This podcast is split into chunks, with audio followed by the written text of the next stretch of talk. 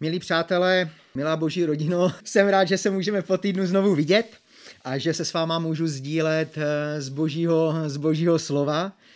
Takže myslím si, že všechny počáteční problémy jsme překonali a budeme moci, budeme moci začít. Takže ještě jednou vítejte a eh, mějte požehnaný, mějte požehnaný čas. Když jsem přemýšlel o tom, co, eh, o čem dneska mluvit, jak nás pozbudit, tak uh, jsem přemýšlel nad jedním tématem a to zamýšlení, ten, jak nazval Tomáš uh, Galda, energeťák, uh, jsem nazval, nebo to téma jsem nazval přítel, kterého potřebuji. Chtěl bych, aby jsme se dneska tak trochu krátce spolu zamysleli nad dvěmi místy z božího slova. Je to z Markova evangelia z 8. kapitoly a z Janova evangelia z 15. kapitoly. A jestli mi dovolíte, já bych eh, to místo z Marka přečetl, a potom, potom budeme, budeme pokračovat. Jde o Marka 8. kapitolu, 27. až 29. verš. Ježíš ze svými učedníky vyšel do vesnic u Cezareje Filipovi. Cestou se, ho, se učedníku ptal, za koho mě lidé pokládají. Řekli mu, za Jana Křtitele, jiní za Eliáše a někteří za jednoho z proroků. Zeptal se jich, a za koho mě pokládáte vy? Petr mu odpověděl, ty jsi Mesiáš. I přikázal jim, aby nikomu o něm neříkali. Za koho mě lidé pokládají? Za koho mě pokládáte vy? se potom zeptal pán Ježíš přímo učedníků a Petr odpověděl. Petr totiž měl osobní poznání toho, kým Ježíš je. Věděl, že je mesiášem, že je spasitelem. To poznání věřím tomu, že máme i my. Ježíš za nás zemřel, to víme a věříme tomu dílu, které vykonal na kříži. Mesiáš je zachránce, vytržitel, osvoboditel. On je taky ale pán. A pán vlastní, vládne a taky rozhoduje.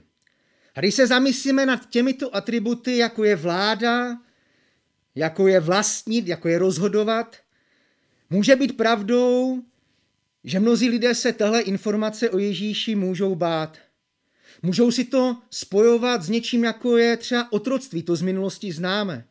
Otroctví, které přineslo nebo přináší ponížení nebo dokonce násilí. Někdo nade mnou vládne. Můžu si myslet, ztrácím sám sebe, ztrácím svobodu. Můj život se zcvrkne na příkazy a zákazy. A myslím si, že mnozí lidé kolem nás k takto k víře, k Bohu, ke křesťanství přistupují. Že si myslí, že je to pouhý příkaz a zákaz a že ztrácí člověk tu svou autonomii, tu svoji svobodu. A zkušenosti z historie mluví o tom, že když člověk dostane moc, když se stane vládcem nebo získá moc nad druhými, kolik jich v té historii potom bylo dobrých vládců. Dostat se k moci nad ostatními lidmi mnohdy vedlo právě k bolesti. Snižovalo úctu k člověku, či dokonce naprostou ztrátu úcty k lidské bytosti. Ale o těchto lidech dneska vyprávět nebudeme, ani mluvit o nich nebudeme. Za koho mě lidé pokládají? Petr odpovídá, ty jsi Mesiáš, syn živého Boha. Měl poznání.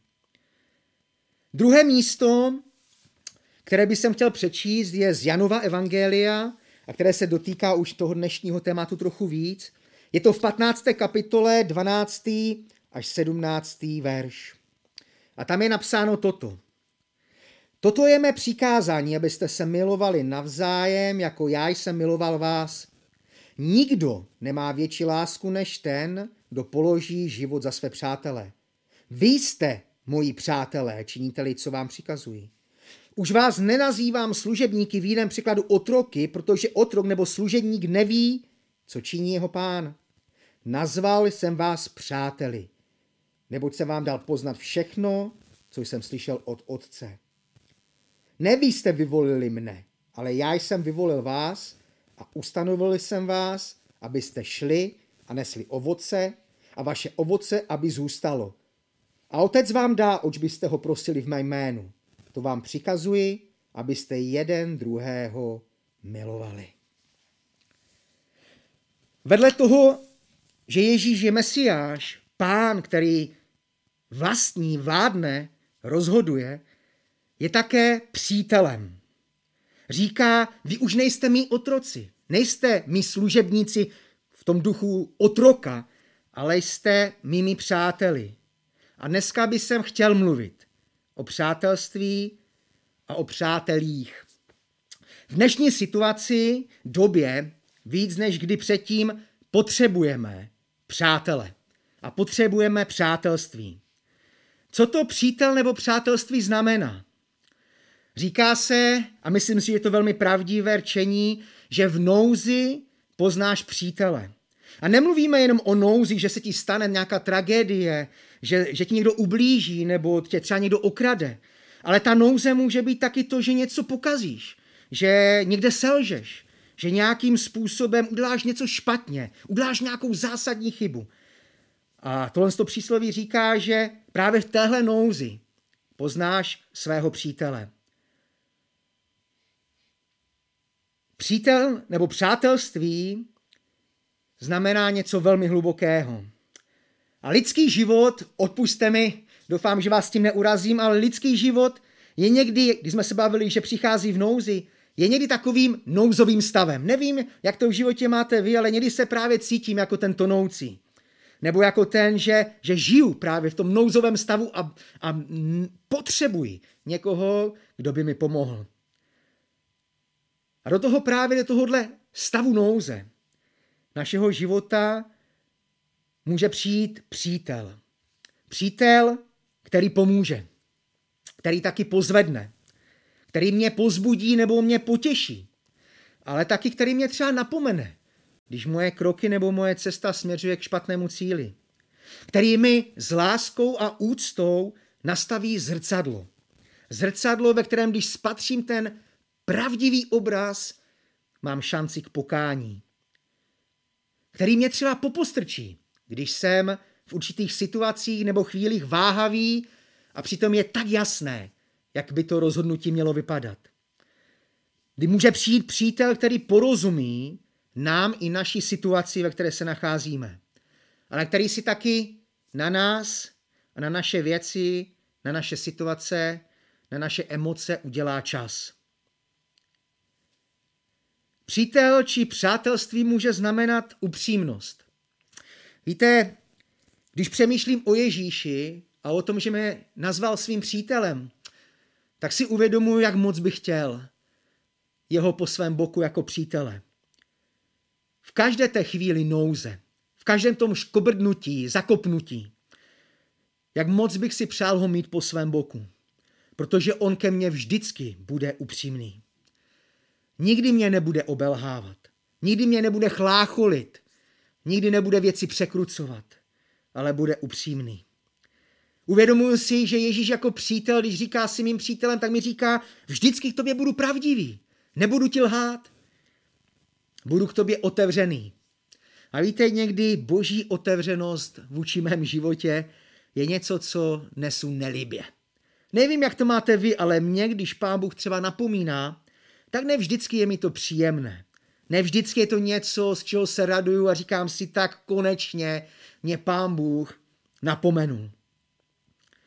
Protože když mě někdo napomíná, tak mi říká, udal si chybu a měl bys to napravit. A člověk někdy zápasí s nějakým pocitem třeba selhání, když mu někdo něco takového řekne. Když přemýšlím nad Ježíšem jako přítelem, vím, že jeho přátelství není žádná hra, není žádné divadelní představení, není nějaké sci-fi, ale jeho zájem o mě nebo o tebe je skutečný, opravdový. Co na Ježíši a na jeho vztahu se mnou, jeho přátelství miluju, je jeho jasnost. Že jeho ano je vždycky ano a jeho ne je vždycky ne. Potřebuju přítele stejně jako Mesiáše.